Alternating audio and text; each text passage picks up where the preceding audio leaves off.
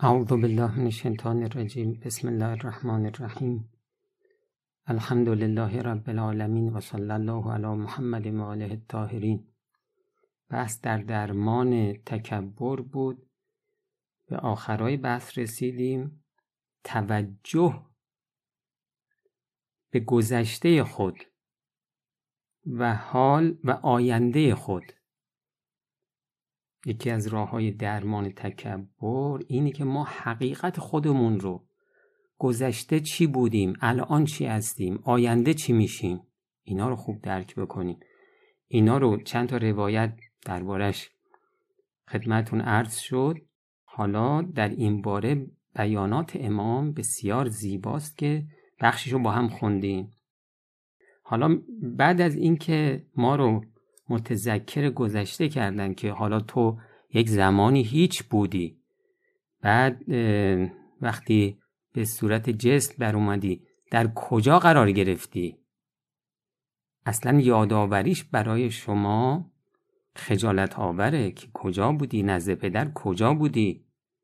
بعد چگونه به نزد مادر رفتی؟ در مادر کجا نگهداری می شدی این تفکر اینها موجب میشه که ما حال خودمون رو اصف بار ببینیم بفهمیم. وقتی کسی خودش رو حقیقت خودش رو بالا نمی‌بینه خیلی پایین می‌بینه خب چرا تکبر کنه؟ تکبر زمانی که آدم خودش رو یه چیزی داره که خیلی مثلا بالاست. اما این وقتی نگاه می‌کنه می‌بینه ما گذشتمون افتضاحه. حالمون هم همینطوره. حالا در بیان حال امام میفرمایند که اگر حز خود را از وجود و کمالات وجود مقایسه کنی آقا تو این دنیا هر چی داری با سایر موجودات مقایسه کنی با سایر موجودات می‌بینی تو و تمام کره زمین بلکه تمام منظومه شمسی در مقابل عالم جسمانی که البته پسترین عوالم است. کوچکترین همه نشعات است. همه جهانها. قدر محسوسی ندارید عزیزم جز خودت کسی را ندیدی و آنچه دیدی به نظر اعتبار و موازنه در نیاوردی. یعنی اون چیزی هم که از دنیا داری نشستی مقایسه کنی با دیگران. با کل عالم هستی. خودت را با هر چه داری از شعون حیات و زخارف دنیا. آقا خودت و تمام ثروتت املاکت اینا رو قیاس کن به شهرت. ببین شما نقشه الان امروز زیاده دیگه. نقشه شهرتو بردار. بعد بگو که خونه من کجاست. می‌بینی خونه شما در نقشه شهرت به اندازه نوک یه خودکاره. شما در مقابل شهرت چیزی نیستی. خب حالا شهرت را به مملکتت. نقشه کشور رو نگاه کن. حالا شما ببین که توی این کشور کجایی. می‌بینی که اون نوک خودکار هم خیلی خیلی باز کوچیک میشه. تا جایی که شاید شما بگید صفر. بعد میفرمند که و آن را به سایر ممالک دنیا کشور خودت رو نگاه کن با تمام کشورهای دیگه. خب دیگه الان شهرت میشه صفر. بعد می‌فهمن که از صد یکی از آنها را نشنیدی. تو دنیا مملکت ها حالا فقط نه اینکه بگیم کشور خیلی جاها هستش که ماها اصلا به گوشمون نخورده و تمام ممالک را به خود زمین مقایسه کن. و زمین را به منظومه شمسی و کرات وسیعی که ریزخار اشعه منیره شمسن خب حالا شما نگاه کن تو منظومه شمسی من و شما چه جایگاهی داریم؟ اصلا عددی هستیم؟ چیزی نیستیم. بعد امام ادامه میدن تمام منظومه شمسی را که از محیط فکر من و تو خارج است به منظومه های دیگری که شمس ما با همه سیاراتش یکی از سیارات یکی از آنهاست که هر یک آنها طرف قیاس با شمس ما و سیارات آن نیست. حالا در این باره این زمان کتاب های زیادی نوشته شده. بعضی از این کتاب ها رو آدم بخونه خیلی خوبه. بعضی از سیارات بعضی از ستاره ها مقایسه شدن. جرمشون با جرم خورشید. بعد نگاه شما, شما نگاه می‌کنید از نظر جرمی خورشید ما صفره نسبت به اون. یا منظومه شمسی ما نسبت به منظومه های دیگر صفر اندازش. یا مثلا میگن که خورشید ما چقدر نور داره؟ مثلا فلان ستاره یک میلیون برابر نورش بیشتره. خیلی عجیبه اینها. و از جهات دیگه هم همینطور. حجمش مثلا حجم بعضی از ستاره ها شاید یک میلیون برابر خورشید ماست. اینا رو ما باید دقت داشته باشیم. کتاب تو این زمینه نوشته شده. منم یکی از این کتابا رو خوندم. خیلی برام تأثیر گذار بود. و آنچه از آنها تا کنون از قراری که می‌گویند کشف شده منظومه های دیگه میگن چندین میلیون مجره است. مجره به فارسی یعنی کهکشان. که در این مجره نزدیک در این مجره نزدیک کوچک چندین میلیون منظومه شمسی است. که کوچکترین آنها از شمس ما میلیون ها میلیون بزرگتر است و نورانیتر. اینها همه از عالم جسمانی است که قدر آن را جز خالقان نمی‌داند. و کشف ارباب کشف یعنی دانشمندان نجوم. به مقدار قلیلی از آن بیشتر موفق نشده و تمام عالم اجسام در مقابل عالم ما و طبیعه. هیچ قدر محسوسی ندارد. عالم که منحصر به عالم ماده نیست. ما عوالمی داریم که ماورا طبیعه هستن. یعنی ما مادی نیستن. حالا شما خودتو مقایسه کن. توی این جهان به این وسعت که آدم رو حیرت زده می‌کنه تو چه جایگاهی داری؟ میفرمان که و در آنجا یعنی در عوالم ماورا و طبیعه عوالمی است که در فکر بشر نگنجد. اینها شعون حیات تو و حضوز تو و من است از این عالم وجود. خب حالا میریم سراغ آیندهمون. و پس از آنکه اراده حق تعلق گرفت که تو را از این دنیا ببرد امر کند به جمیع قوایت. چشم و گوش و زبان و دست و پا. که امر می‌کنه که چی؟ که رو به ضعف گذارن و فرمان دهد به تمام ادراکاتت که از کار بیستند. کارخانه وجودت را مختل فرماید سمع و بسر و قوت و قدرتت را بگیرد. اون موقع شما دیگه تو نهج البلاغه به نظرم خطبه 107 که این سیر رو اون موقع که آدم مرگش می‌رسه که اول چی از کار میفته بعد چی از کار میفته فکرایی که انسان در اون لحظات می‌کنه چی از خیلی زیباست. مقادم میمیره. بعد چی میشه؟ تو یک جمادی شوی. جماد یعنی دیگه موجود زنده نیستی. که پس از چند روز از گند و تعفنت مشام مردم متعذی شود. مردم دیگه خیلی اذیت میشن از این بو. و از صورت هیئتت یعنی ظاهر آدمی که مرده چند روز گذشته آدمها گریزان گردن و تمام اجزا و اعضایت پس از مدتی از هم بگسلد. تیکه تیکه میشه خودش جدا میشه و پاشیده گرده اینها حال جسم تو. مال و منال و حشمت. حشم یعنی اونایی که توی خونه در خدمت انسان هستن. مال و منال و حشمت هم که حالش معلوم است. وقتی آدم میمیره اینا همه به دیگران می‌رسه.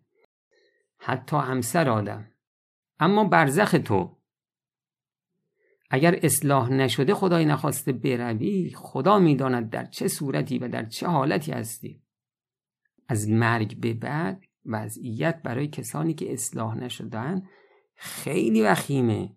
ادراکات اهل این عالم از دیدن و شنیدن و شم آن عاجز است. یعنی ما با این چشم که نمی‌تونیم بفهمیم از مرگ به عمر چه خبره. یا بشنویم اون صداها رو. یا بوهای اونجا رو حس بکنیم. ظلمت و وحشت و فشار قبر را تو هرچه بشنوی به تاریکی ها و وحشت ها و فشارهای این عالم مقایسه می‌کنی.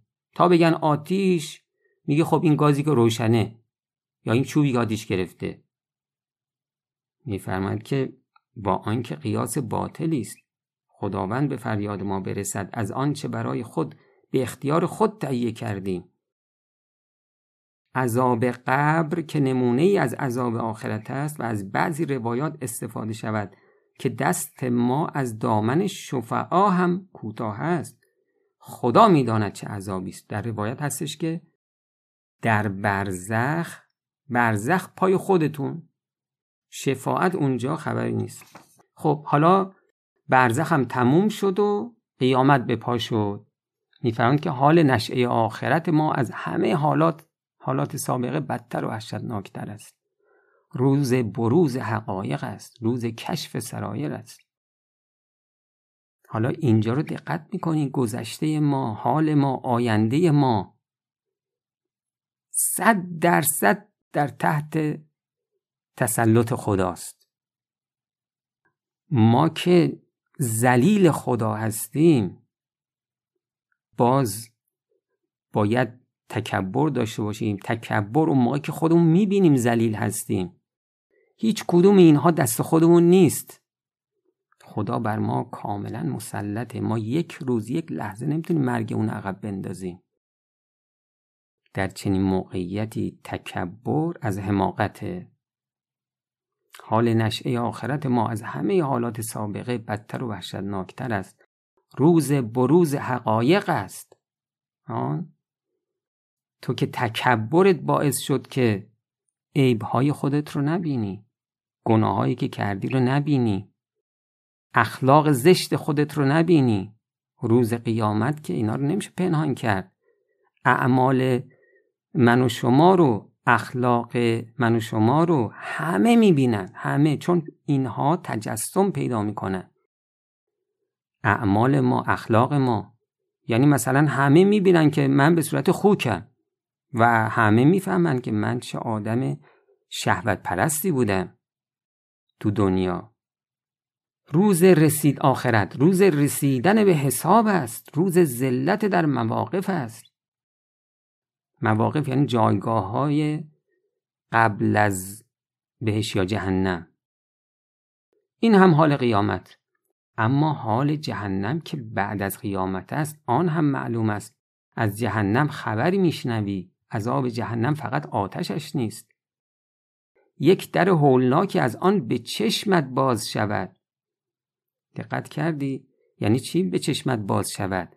یعنی تو صحنه هایی می‌بینی از این دیدن عذاب می‌بری نه از آتش. آتش عذاب قوه لامسه است.